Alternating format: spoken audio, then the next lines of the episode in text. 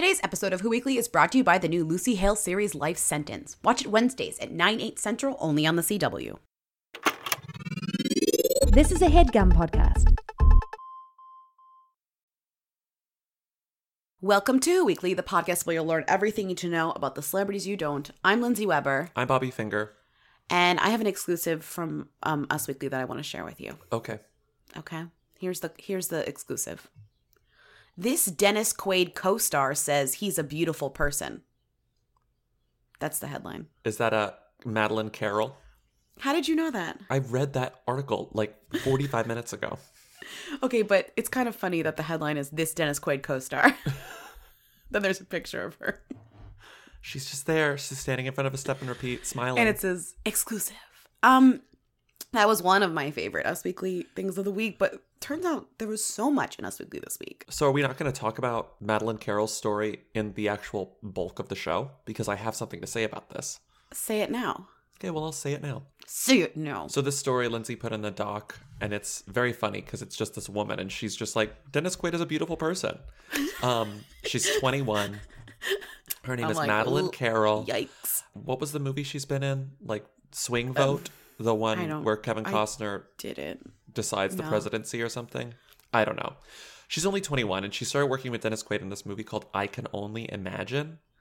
Lindsay, as a Jewish woman, are you familiar with the song I Can Only Imagine? No. Okay. What is that? I Can Only Imagine is, quote, the most played contemporary Christian song of all time. When I Can Only Imagine came out... No. Who sang it? It's a band called Mercy Me. So when I Can Only Imagine came out, every Christian had a copy of this song.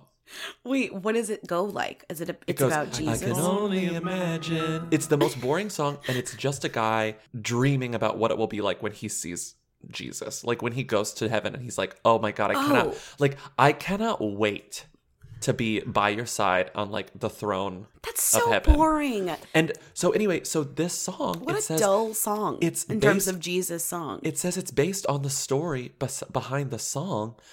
Behind the song? Apparently, the film centers around the lead singer, Bart Millard of Mercy Me, and his relationship with his father, who he lost at 18. Oh, so it's not Jesus. He can't wait to die so he can be with his dad again. This dark.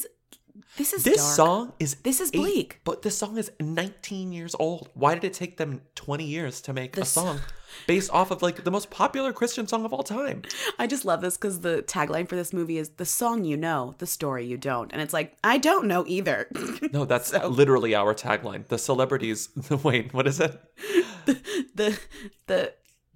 names you know, the stories you don't. The people, the who's you don't or something. The thems you... Okay, never mind. It's not as seamless as I assumed it would be. Anyway, what I'm telling you is this is wild to me because this song, it's about like, I can't wait to be dead. My also, mom loved this song. My mom loved this song. Like a good Jesus song teaches you a really bad lesson in terms of like, you get punished, you know? Like... Do you know what I mean? Like a good Jesus song, and again, Jewish, but like a good Jesus song is an analogy about Jesus being like behind the wheel with you or something. Like I'm to drive, Jesus is behind the wheel, something like that, where it's like you're doing something and but it's like Jesus is there doing it with you. Take the wheel. Jesus, take the wheel. I'm sorry, but Jesus was not by her side when she broke her face. I'll tell you that much. Okay, let's not get into it. Jesus, take the wheel. But then also a good Jesus song is like somebody is like a bad boy, gets punished. Like Jesus says, like, I'm helping you. And then you get like a bad boy song, lyrics. But usually in the Jesus song, the bad boy repents and then the bad boy becomes a good boy. But he blames his good boy on Jesus. But that's fine. This one is just like a vague, like this literally says Jesus in it. Like, I don't need you to say. Another good Jesus song is like a Sufjan song where it's like actually about a guy, but he's like, no, it's about Jesus. And you're like, that's a good Jesus song. Okay. What I will say is this cast. I also wanted to talk about this cast in the I Can Only Imagine film. I hate that there's two. I Can Only Imagine, (parentheses film. I Can Only Imagine, (parentheses song. Starring. Did Bart write the movie too? I'm like very confused at this whole thing. Some of the other people in this movie are Dennis Quaid, so big name. Then Trace Adkins, big country name. So that's going to be funny. He plays Mercy Me's manager. And then Cloris Leachman. And I started laughing at this because I was like, Cloris Leachman is like 107 years old and she's in so many movies. And her name in this is Meemaw. And I started laughing because I was like, how many times has Cloris Leachman played the grandmother? Meemaw. How many times has Cloris Leachman played? I don't know. Did you look this up? Look, I couldn't tell you, since I haven't seen every Cloris Leachman movie, I couldn't tell you, you know, exactly how many times, because sometimes her character name may be like Harriet Wall. Right, because you don't know whether that's the grandma or not. But she has at least explicitly been named grandma or some form of grandma. Guess how many times in her 5 career? 9 times. Oh, no. Would you like to hear them? Glorious. And wait, what is it? 3, 4, 5, Can 6, you tell 7, me all 8, the 9, different 10. Types of ways she's called grandma? 8 times she was grandma, explicitly grandma. 10 times if you include just her character name references her age. So let's start this. It began in 1991 when she was like 100. I know we're now talking about this topic for too long, but I do have to say, when you said Dennis Quaid, I like thought of that text you sent me. Shisha. No, about when he was on Watch What Happens Live, and you were like, "What is happening to Dennis Quaid?" Did you send me this? It was like I sent you that text after my friend Kate sent that to me. She was like, "Have you seen this?" And I was like, "No," and I clicked it, and it changed my life. Dennis Quaid was on Watch What Happens Live, and he looks like he's been styled by like his girlfriend. His daughter or something. No, because he was styled by his young Canadian girlfriend. He's got like frosted tips, an earring, and he's like full Harrison Ford. He looks crazy. The thing is, if he were dressed his age, he would look like a normal, like handsome aging actor. Because he's handsome. He's handsome. Like it's not like, oh, what did he do to his face? It's like, no, he's just still handsome, but he's in a tiny little muscle t-shirt that's way too small. His hair has too much gel in it, and it's going all kinds of directions. And he's wearing bad jewelry. Oh, someone's at my door. Hold on.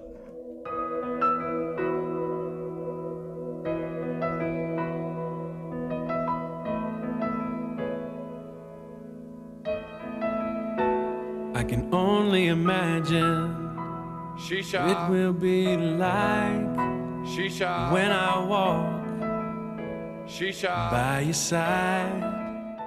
So my suspicion is that Dennis Quaid's young girlfriend, Santa Ozina, who's 32 years younger than him, is the one who's influenced his new style. God, she's like a whole person, older than me, younger than him. Yes.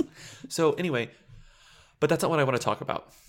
I don't either, honestly. I don't know how we got here, but I also really don't want to talk about it. I want to talk about all of the old lady names that Cloris Leachman has had. Oh, boy. Let's start. It started in 1991 when she was, let's say she was like in her 70s. Okay. The Elder Amy. And then we have Granny. And then we have Grandma Albertson, her iconic grandma role from Now and Then. Please stop. And then we have... She was like 40 there. No, she was 70-something. Okay. Then we keep waiting on... She's like, I don't want to talk about Dear Johnny. Like, let's not talk about Dear Johnny. Too traumatic. And then... Duh. Old woman on plane and bus. Nope. Then we have grandmother. Then we have grandma. Nope. And then we have great gam gam. And they say there are no roles for older women in Hollywood. And then we have Grandma Merle. And then we have Grandma Palmer. And then we have Meemaw. Great. But if you want to count, also just she's got grandma names too. Like she's been a woman named Ruth 3 times. She's been a woman named Helga. Grandma. She's been a woman named Dottie. She's been a woman named Maxine, literally my grandma's name.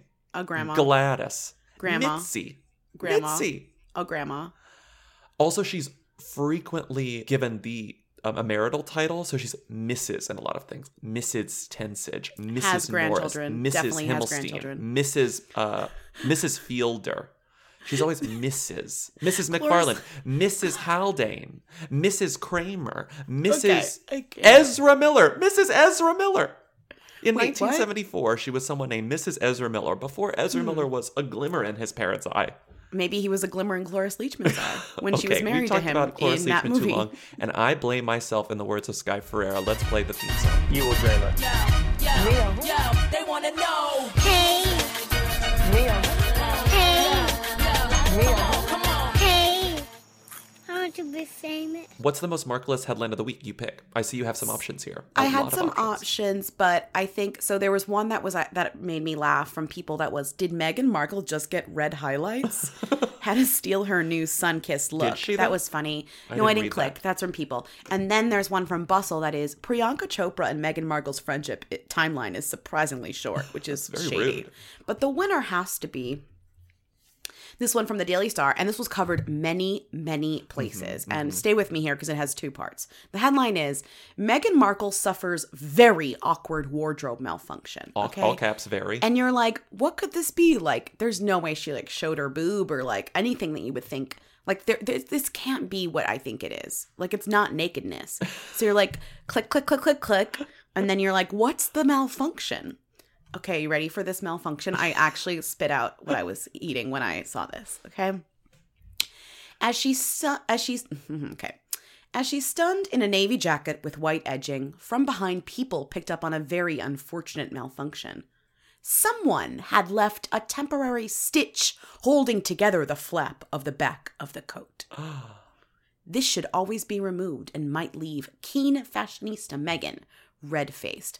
Okay. Oh my God, in case you don't, embarrassing. In case you don't understand that, Meghan had one of those coats that opens a flap in the back, and somebody forgot to cut the stitching that they usually put that keeps the flap shut when you buy it. Mm-hmm. That was the wardrobe malfunction. And it's like a very faintly visible seam from the stitch. You can barely see it. I had to zoom, and you can see a little bit of it. I just love that this is a Meghan Markle wardrobe malfunction. How dare she? Like, this is the sort of boring wardrobe malfunction you would expect from someone like Kate Middleton, and now she's one of them. And I love it. So, Lindsay, what's going on with Joe Alwyn? It's funny, we haven't heard from him in a while. If you believe that he was fake. You haven't heard from him in months? If you believed he was fake, you might by now say, oh, it's come to pass. He definitely is fake. But I think maybe Taylor Swift's people heard you thinking that, or saw you thinking that, or were behind you as you wrote that in your live journal, because they, put out photos of them hiking. Hiking, right? Hiking with a bodyguard right behind them. Oh, I mean, of course. But like, it's just very funny. And we don't need to even like talk about it. It's like they go hiking and they take photos. But the best part about any Taylor story is the source. Right. Yes. So you Taylor read your source, I'll read my source. Taylor has the best source. Whoever it is, I mean, it's one person, I think. And they always are the ones who act as the source. It's probably her PR person.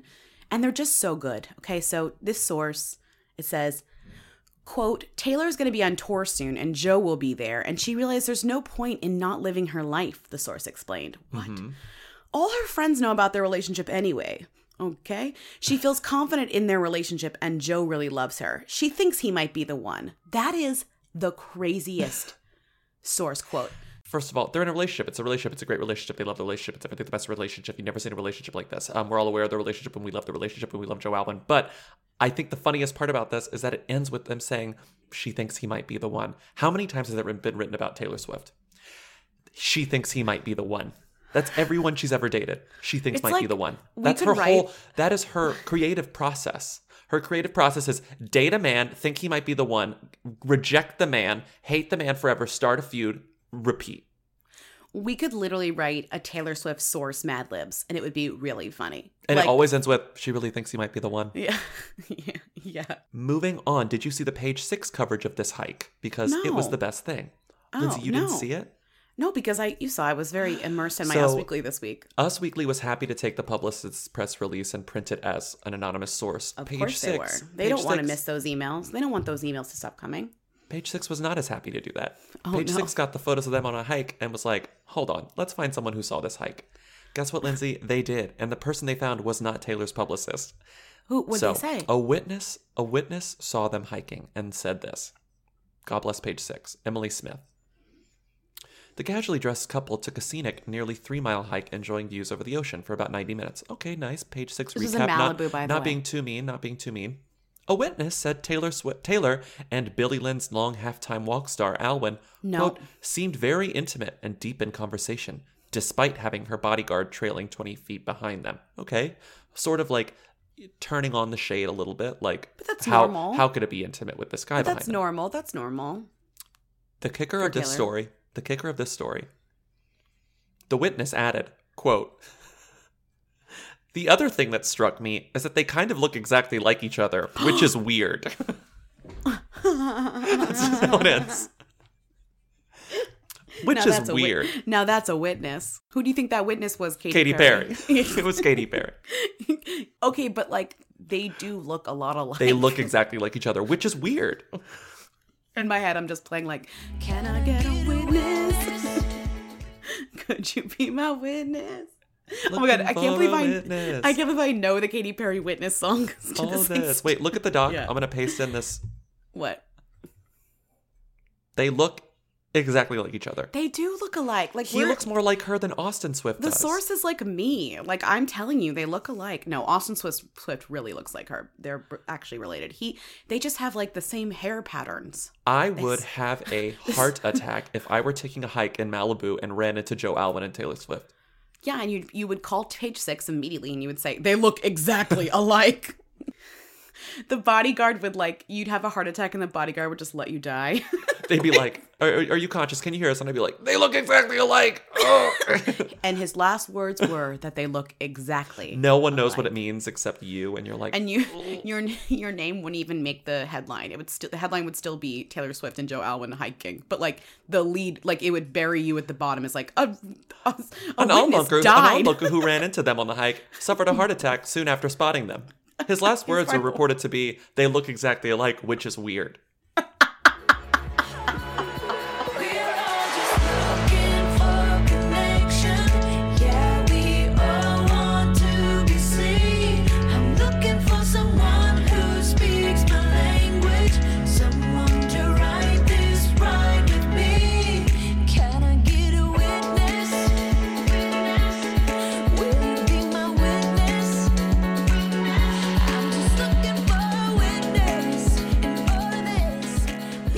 Big story of the week. Big. I mean, just big, people kept sending it to us, which is, big in our life. Big, weird, but also good for us because it involves two names that we've never mentioned. It's weird, though. So Colin Firth's wife was claiming that somebody was stalking her. Her name is, let's get her name right. Her name is Livia Giuggioli. It's Italian last name, so I'm probably completely butchering it. Livia Giuggioli. So first she claimed that this person was stalking her, and then later it came out that this person who's stalking her, she dated. Mm-hmm. So it was kind of interesting that the way that this was rolling out was kind of funny because when this first happened, she was like, he's stalking me, blah, blah, blah. And then obviously in the court of law, she had to kind of admit that the truth was that she and Colin Firth were on a break, mm-hmm. and she dated this guy. And then they broke up and she went back to Colin Firth and now he's quote unquote stalking her. Mm-hmm. Not that I don't believe that she's being harassed, but it makes so much more sense now because before it made no sense, right? Mm-hmm. And now this guy who's clearly upset that this woman that he was dating dumped him is quote unquote stalking her, or is he just giving her unwanted attention, which is very similar. Yeah, but also, do you know what I mean? Because that she left him. The story is really complicated and I don't really understand it. So, I mean, I understand it, but it's really weird. So the only reason that they're talking about this, the only reason Colin Firth's wife is talking about this is because, according to this statement that she released, the reporting this week, which started in this Italian paper called La Repubblica. Again, I'm probably butchering it. The story was leaked in this Italian paper. And the only reason the Italian paper got the story was because a court document about this was leaked. They never never intended to talk about the stalking. They never intended to talk about the affair, which it wasn't even really an affair. But because La Repubblica published this factually true statement, people were like, wait a second. Number one, you have a stalker. Number two, you had an affair with Colin Firth. And so they had to get ahead of it and say it. So, well, she first denied it. She first denied it. Then I guess they have the papers. And so it's like, yeah, well, it was complicated, blah, blah, blah. But they said that this guy, whose name is Marco Brancaccia, she started a consensual, romantic relationship with this guy when she was separated from Colin Firth. So Colin Firth and this woman, his wife, decide we're going to be separated temporarily. While she's doing this, she dates this guy. It's not an affair. She starts dating this guy. Apparently, she and Colin Firth decide that they want to get back together. It is an affair if they're still married. Yeah. But he knew about he knew about it. She was ostensibly single. Right. So they decide to get back together. She cuts it off with Marco, and then according to her, he kept harassing her with like texts and WhatsApps and right. like emails to Colin. And he says, no. It was never stalking. I only sent like a really small handful of messages, but that's because we were still dating and in love, which is very typical stalker behavior. He said, I wrote an email to Colin about my relationship with Livia that I now regret sending, and she filed a complaint against me for stalking out of fear that I could go public with what she had revealed to me about her marriage and her work. So basically, not only did she not want what she thought he was going to leak to be leaked, she didn't want this whole case to be leaked. So now the whole thing is leaked, and it's like a huge mess. Apparently, the stalking situation, whenever it happened, there's really not a good timeline here. Whenever the stalking was alleged to have happened, it never made news, and she never wanted it to make news. But now that it has, everyone has now vilified Brancaccia, and he's like, no. Like, we took care of this. Right. This is a misrepresentation of me. And because he's a journalist, he like has an outlet, and he's also like well versed in this sort of legal language. So he's like releasing really sort of intense statements, not just a run-of-the-mill like nobody who's like no, this wasn't me, how dare you. I don't know, it seems like it's very it's more complicated than the typical stalker thing, right? Because the typical stalker is a sort of deranged guy who's easy to brush off, and this guy's not gonna let that happen. He emailed pictures to Colin Firth. Like, I wonder what kinds of pictures, you know? I mean, I wonder if he thought that Colin didn't know, or maybe that Colin didn't know. Do you know what I mean? It's like, That's more what I'm wondering. It's like he emailed Colin to tell him that it had happened or something. Maybe after this woman broke it off with him, he emailed like he was angry, and you know, you do stuff out of anger. I mean, I think, you know, stalking is to the eye of the beholder, and it's like, you know, what does stalking mean? Leave me alone, and then he won't, you know, or you know what I mean? Like, I guess it's like, it's a question, but the idea is like, if you call somebody a stalker and you go after them in court, and you think that the court document's not going to get, like, if you want to prevent somebody from essentially blackmailing you with information about you, going to court is a dangerous thing if you're famous, because it probably will leak, and then you lost on every level, which is unfortunate. And what I find particularly weird about this story is that it leaves out the Colin Firth side of what happened during their separation, because when they were separated, she started dating this journalist, and then Colin Firth moved to France, and he started dating his Portuguese maid, Aurelia. Oh, he was dating someone too. Yeah, wow, he was dating this Portuguese maid named Aurelia. That's so Love Actually. And then they fell in love, and then he proposed to Aurelia in front of her family, and then he took it back, and now Aurelia is stalking Colin Firth as well, which is kind of crazy. Wait, really? Lindsay, she is? Lindsay, that was entirely a subplot from Love Actually. Oh, wait. Oh, I thought that. No. Because in Love Actually, he gets cheated on, and then he moves to France. Well, he goes to his writing retreat. I was France. Like, "Oh, that happened in Love Actually," but I thought that Lindsay, was actually Aurelia is fake. Aurelia is fake. Here's the thing: I don't want to put women against women, but Olivia Munn has now been linked with two A-listers after they've broken up with their exes. And it's to the point where it's getting like, why does this keep happening, right? And even like, she's kind of like, why does this keep happening? And I'm a little sus. So Olivia Munn, remember when Olivia Munn was maybe dating Chris Pratt, and she had that whole thing with like, where she texted Anna Faris, and then she like screen grabbed it.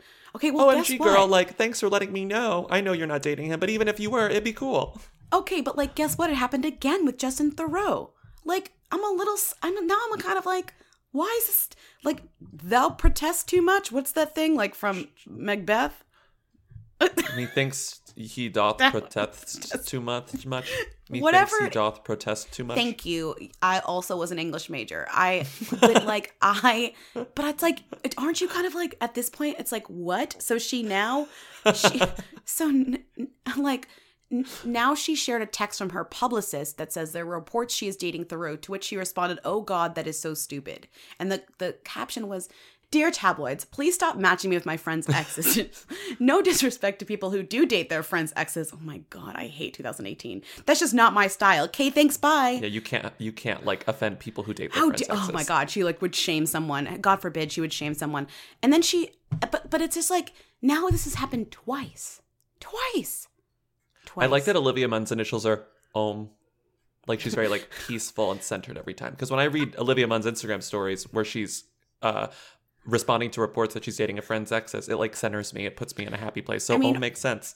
Also, when you read this, what's the first thing you think of? The first thing I think of is, oh, so you're friends with Jen Aniston? Oh, so you're like, mm-hmm. oh, so is that what you're saying? You're friends with Jen Aniston? Are these actually just really complicated humble brags?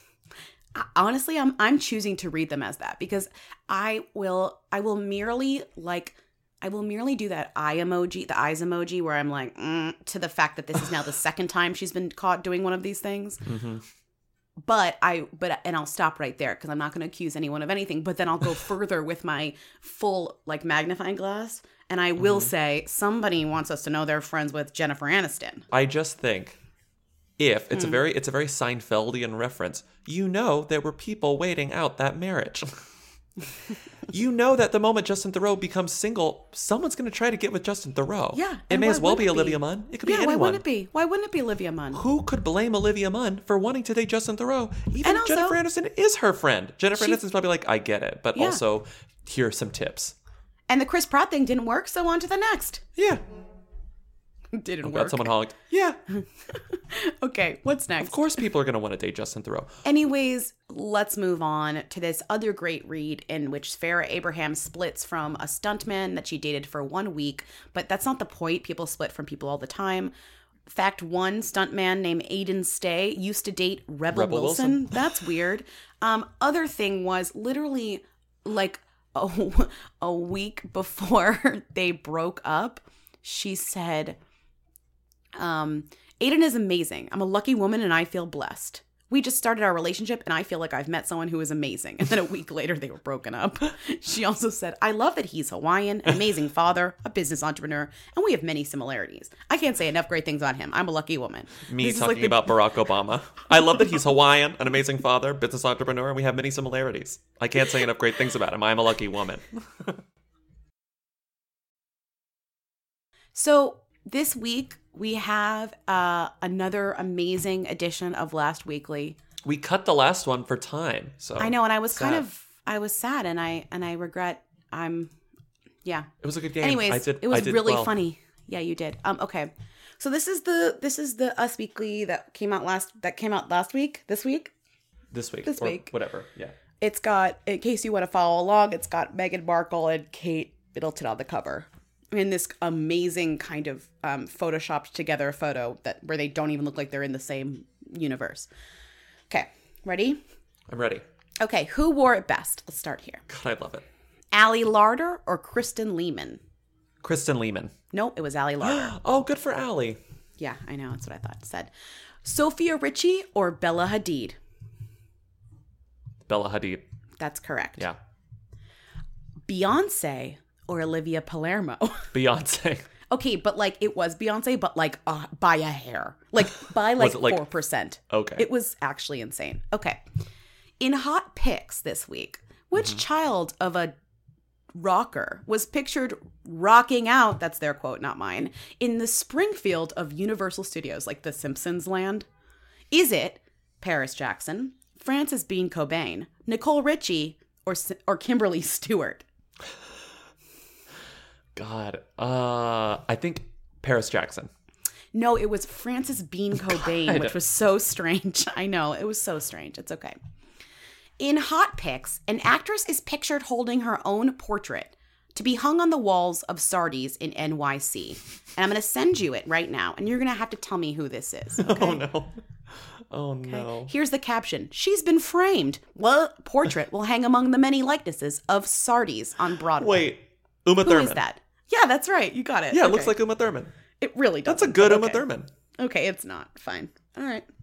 Okay, it's Uma Thurman. The Parisian Woman?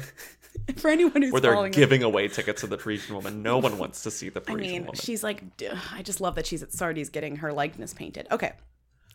For some insane reason, Us Weekly has a throwback of South by Southwest themed some stuff. Because it's South by Southwest. I understand, but it's just so weird that to do a throwback. Which of these stars is pictured? Rachel Ray, Jessica Simpson's friend Casey Cobb, the other Wilson brother, not Owen or Luke, the other one. Well, they're there too, but the other one. Yeah. Or Elton John. The other Wilson brother. Which of these stars is not pictured? Sorry. Sorry. Rachel Ray, Jessica Simpson's friend Casey Cobb, one of the other Wilson brothers, or Elton John? I think Rachel Ray. No, it was Elton John. Elton John was not there. It was Amy Winehouse. Yikes. Okay, moving on. Okay, this is the stars are just like a section. Ready? Mm-hmm. You have to guess the Us Weekly provided headline. Okay. Yeah. Here's the caption. Eva Longoria grabs some Chobani yogurt in celebration of their 10-year anniversary. They have a snack. No. Try one more time. They eat yogurt. No. Okay. So she's in a grocery store. So what is she doing? Oh, they buy groceries. What's another way of saying that? They go food shopping. That's right. You got it. They go food shopping? Cool. Yeah. And she's literally at a PR event for yogurt. Okay. She's not going food shopping. She's literally picking up yogurt. Okay. Cleaning house. Elizabeth Olsen stocked up on paper towels and trash bags. Is it they buy the essentials again? Yes. Jesus Christ. It's they buy the essentials. How is it always they buy the essentials? I don't know, but I guess those are the essentials. All right. Kate Hudson satisfied her sweet tooth with frozen yogurt. Okay. That was frozen yogurt. They enjoyed cheat day. Okay, you've got the vibe. So in Us Weekly's mind, this is a bad thing to do. It's like I'm being mad. So what is a treat. What's the keep going? What's the 2016 way of saying this? Think Parks and Recreation. They treat themselves. You got it. Okay, good job. You did a good job. That's more like 2012, man. Whatever it was, everything to me is 2 years ago. Okay, which of these items is not in Bachelorette Rachel Lindsay's handbag? A, one of her now fiance's business cards. Yikes. B, a receipt that has business written on the top left-hand corner. I don't know. C, Tylenol. Or D, a keychain that says love written in script.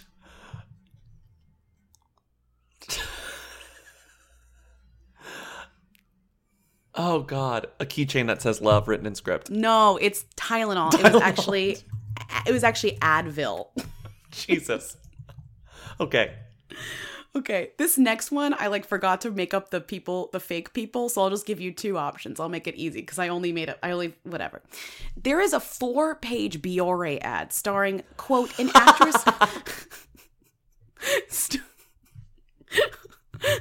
Four pages. There is a 4-page Biore ad starring, quote, an actress and social media queen. Who is it? Is it Amber Heard, Shay Mitchell, Leah Michelle, or Chrissy Teigen? Okay, so you made that one up. It's Shay Mitchell. It is Shay Mitchell. Yeah. Four pages. Okay, here's one. I feel I do this every time to you, but name the new Bachelorette. Give me her full name. Becca. I will never give you a last name. No part of my brain has ever absorbed it. Give me a last name. Kufrin. Good. You get no credit for that. That sounds like a ointment. That was just there's a full feature about her and I didn't feel like reading it. So I was like, let's just see if he could name her. Okay. One of these places is not mentioned in Us Weekly's VIP scene section. Okay. One of these places is not mentioned. Which one is it? Is it the Brisk Creators class at the Brisk Unmasked studio in Los Angeles? God, I can't even make that up. It's so obvious that I didn't make that up. Is it Sunset Towers Tower Bar in Los Angeles? Is it Craig's in West Hollywood, Los Angeles?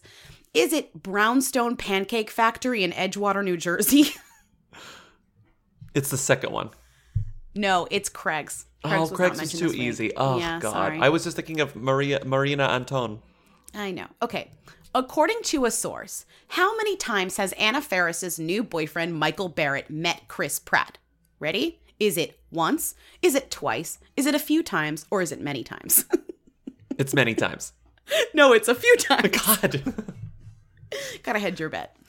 In a feature called Britney's Battle for Her Boys, how much money does Kevin Federline want in child support per month?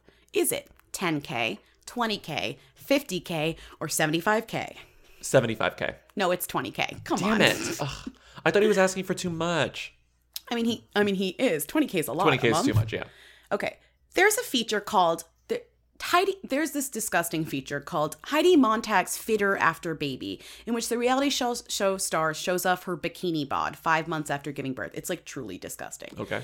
In it, there is not like she looks amazing, but it's like a disgusting like premise. Like, mm-hmm. Anyways, in it, there is a devious photo of young Gunner and Spidey kissing. They are also holding what spawn? Is it Flat Tummy Tea, Teamy, Skinny Fit Detox Tea, or Boo Tea? They're holding the spawn tea while they're kissing, and their baby's just like... Flat Tummy Tea. It's actually Teamy, but I don't know that. It's okay. Okay. Us Weekly Style has a section called Fashion Statements. That's all about statements on fashion. It's so weird.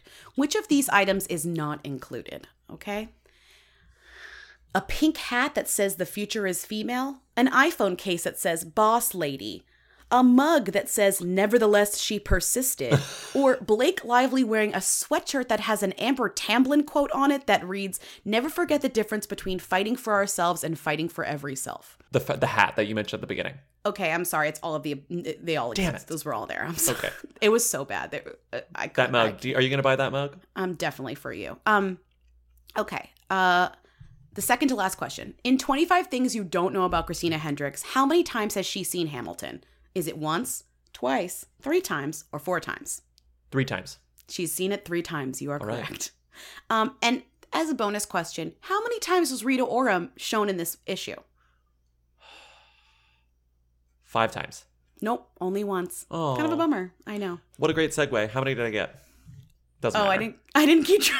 It doesn't matter. I didn't do well, but that sounds like a good issue. I can't wait to read it. I haven't read it because I knew you were going to play a game, so I kept the I haven't even downloaded the issue yet. I mean, I'm sorry. Now you've seen this Uma Thurman portrait already. It's kind of a spoiler for this gorgeous Uma Thurman.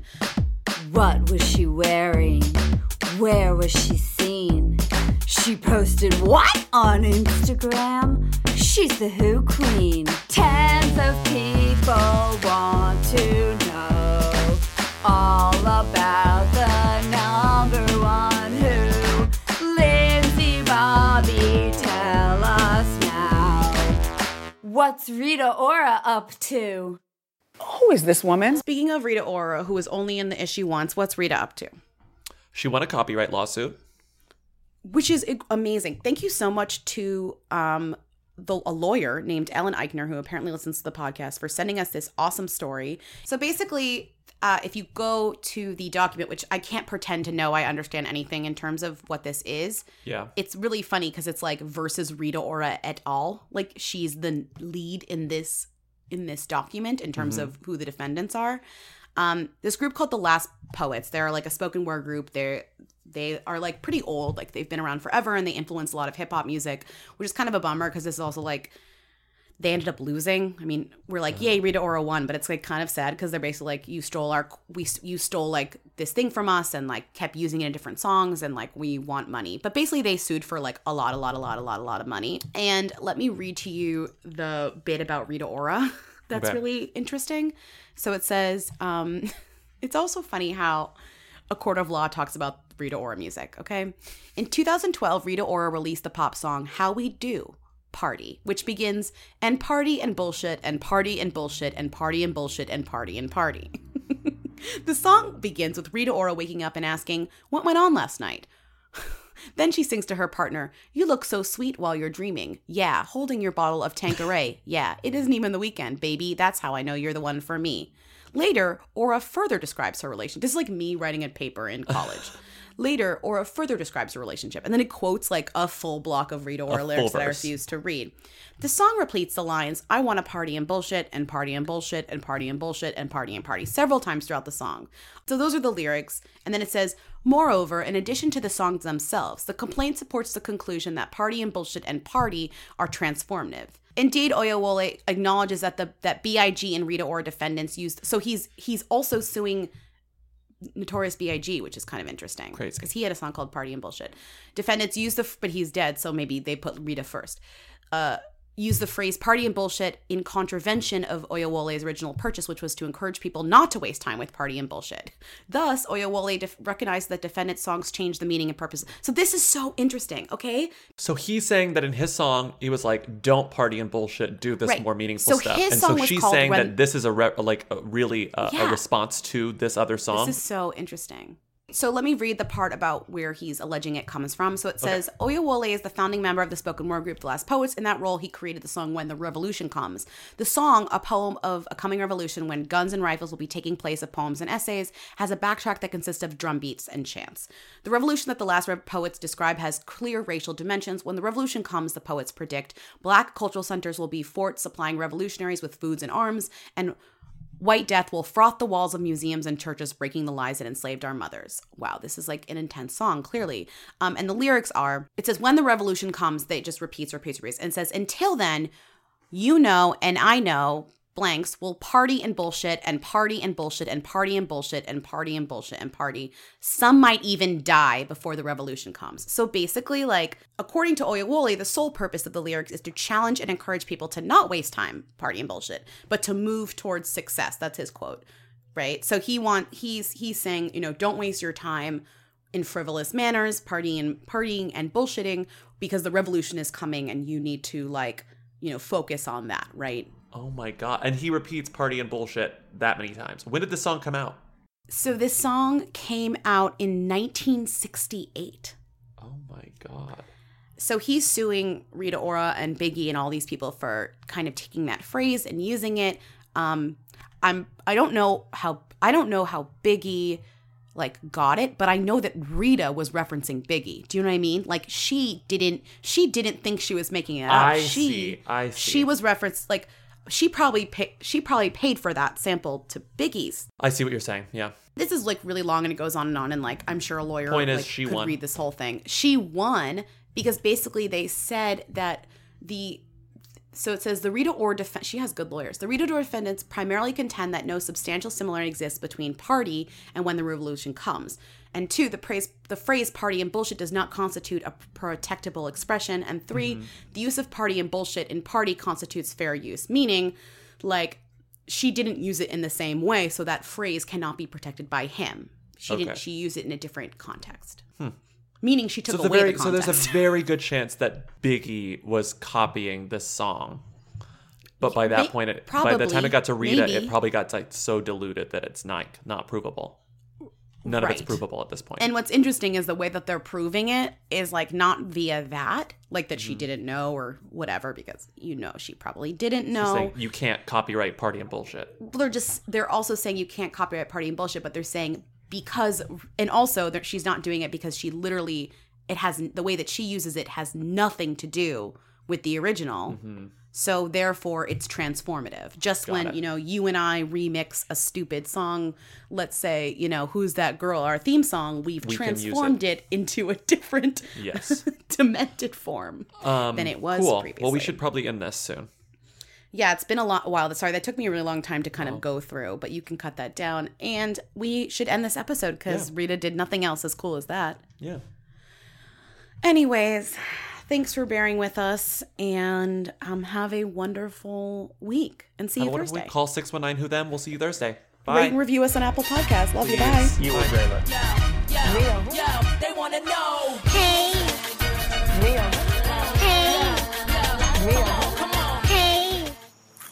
To be famous. That was a HeadGum podcast. Today's episode of Who Weekly is brought to you by the new Lucy Hale series Life Sentence. Watch it Wednesdays at 9/8 Central, only on the CW.